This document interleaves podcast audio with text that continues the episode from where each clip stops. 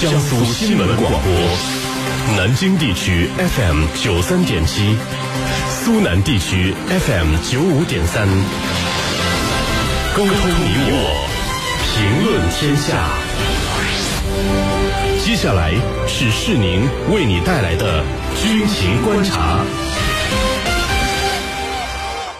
大家好，这里是江苏新闻广播九三七军情观察，我是世宁，在中国南京为您直播军情。今天的军情观察之谈兵论战，您将会听到。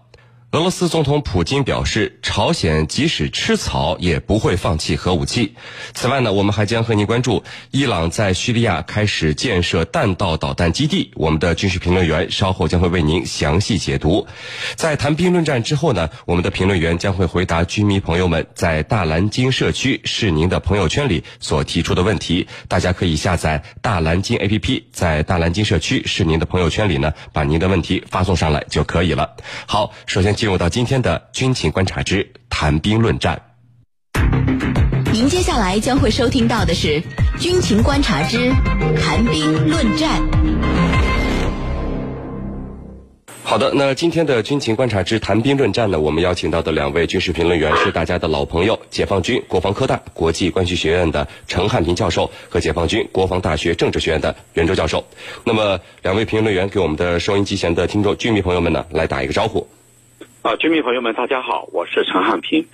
军民朋友们，大家好，我是袁周。嗯，好的，我们来看到今天的第一条消息：俄罗斯总统普京在金砖国家领导人厦门会议结束以后的记者会上，对朝鲜发展核武器计划发表了自己的看法。他说：“对朝鲜制裁没有用，朝鲜宁愿吃草也不会放弃核计划。”那么，普京为何会做出这样的判断？朝鲜核问题是否无法得到解决呢？我们一起来关注。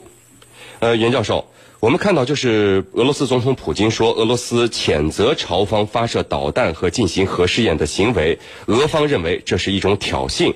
但他说，人们也不应该忘记伊拉克和利比亚的历史教训。那么，普京总统在所提到的伊拉克和利比亚的历史教训究竟是什么呢？先给我们介绍一下。好的，呃，普京所说的伊拉克和利比亚的历史教训啊，指的就是2003年的伊拉克战争和2011年的利比亚战争。呃，这两场战争呢，都是以美国为首的西方社会打着所谓的民主自由的旗号，以反对大规模杀伤性武器和伊拉克、利比亚两国的独裁统治为借口，发动的一场呃对主权国家进行的侵略战争。那么，由于军事实力上的不对称，最终呢，萨达姆政权和卡扎菲政权呢均被推翻。那么，伊拉克和利比亚。也由此陷入了无止境的动荡和内乱之中。那么，普京实际上也并不是第一次提到伊拉克和利比亚的这个历史教训了。那么，在呃第七十届联大的发言中呢，普京在谈到叙利亚问题的时候呢，也明确反对了西方的介入，认为西方这种出口革命的结果呢，只会让呃整个这个世界啊的秩序失范。那么，这种咄咄逼人的呃外国干预的这个这种办法呢？那么是对国家机构和人类生活方式的一种公然破坏，那么并不会产生民主和进步。啊，是的，陈教授，我们看到俄罗斯总统普京这次用略带诙谐的话说，对朝鲜制裁没用，朝鲜宁愿吃草也不会放弃核计划啊。那么，普京为什么会做出这样的判断呢？您认为他的判断依据是什么呢？嗯，他的判断依据啊，我觉得主要是三个方面。第一呢，就是美国或者西方国家对朝鲜的制裁呢，它不是一天两天，也不是一次两次了，而且除了安理会的这种制裁之外呢，美国、日本私下里还对朝鲜有很多制裁。但是多年来，那么金氏政权呢，经过了两代人，这个呃以后到这个金正恩的手里，等于说是呃已经是三代人了。那么有没有效果呢？我们看到没有任何效果。所以呢，普京说宁可吃草也要搞出核武器。这是第一个依据。那么第二个依据是什么呢？在于地缘战略。美国呢不放弃把朝鲜视为敌手、对手。那么你有一天不放弃，那么有一天这样的状况就依然存在。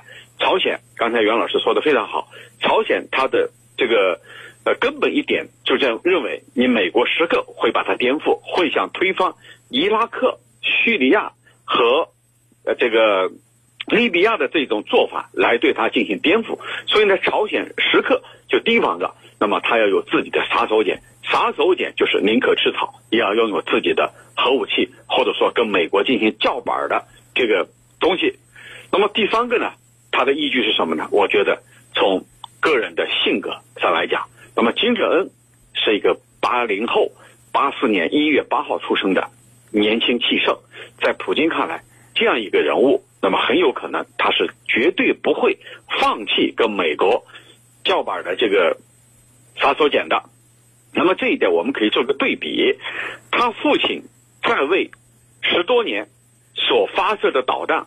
和金正恩今年是从年初到现在为止所发射的导弹的数量是持平的，也就是说，他父亲基本上一年只搞一次，但是金正恩，你看，呃半年多以来，九个月不到九个月，他发射的导弹的数量和他父亲在位所发射的导弹数量是持持平的，这一点我们就看出来，这跟金正恩的个人的性格特点有关啊，一个年轻气盛。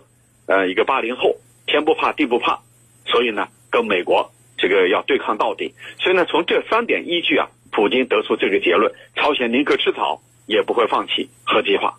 主持人。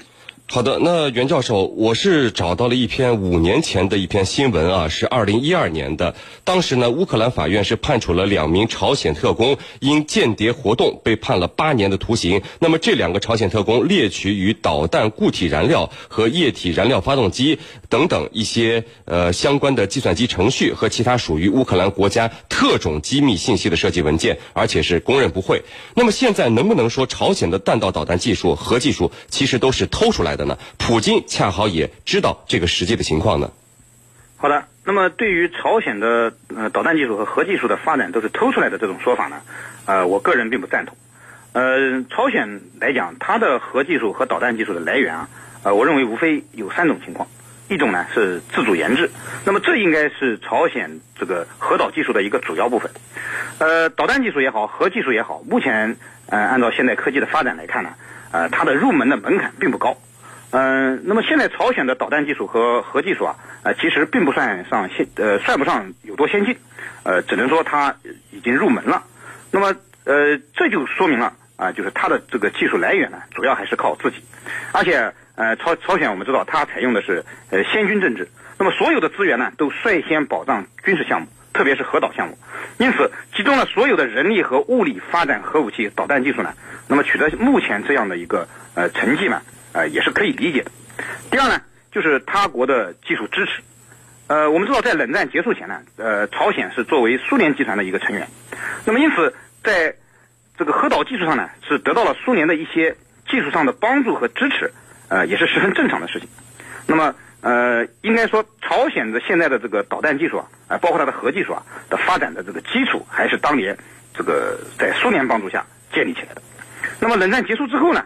呃，朝鲜和几个国家呢，被美国贴上了所谓的“邪恶轴心”的标签。那么这几个国家都同样感受到了美国的这种安全上的呃威胁。那么刚才陈教授讲了，那么他们都害怕呃美国像打伊拉克、打利比亚那样把他们颠覆掉。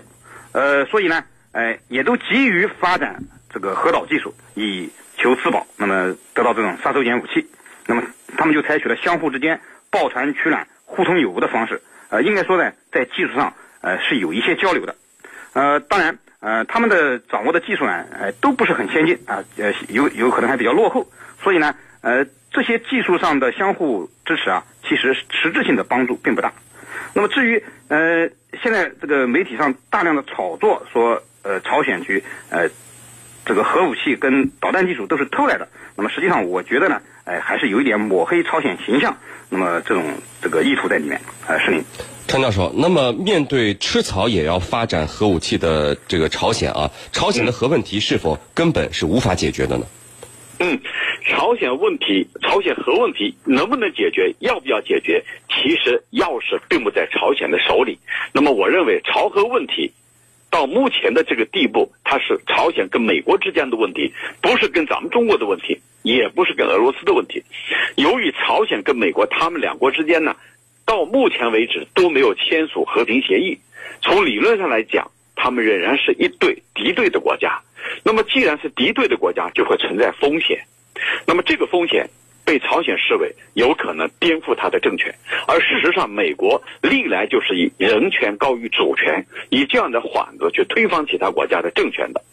其次，美国在韩国不断提升它的武器装备，而且呢和韩国进行各种各样的联合军演，这种军演呢让朝鲜感到一种前所未有的威胁，也就是说，朝鲜它有一种空前的安全困境，这个困境呢是其他各方无法体会到的。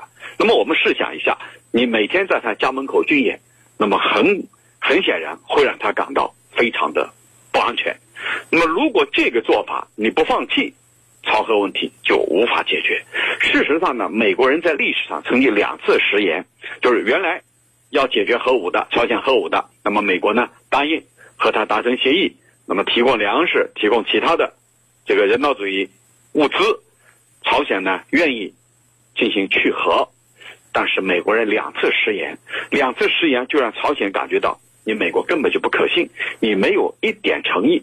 那么说到底，最终我还要靠硬实力来说话。所以呢，朝鲜在这个问题上，就是要一门心思走到底，要拥有自己的核，拥有自己的洲际弹道导弹，并且可以打到美国，要可以跟美国平起平坐。这样呢，为他下一步跟美国在谈判的时候有一个砝码。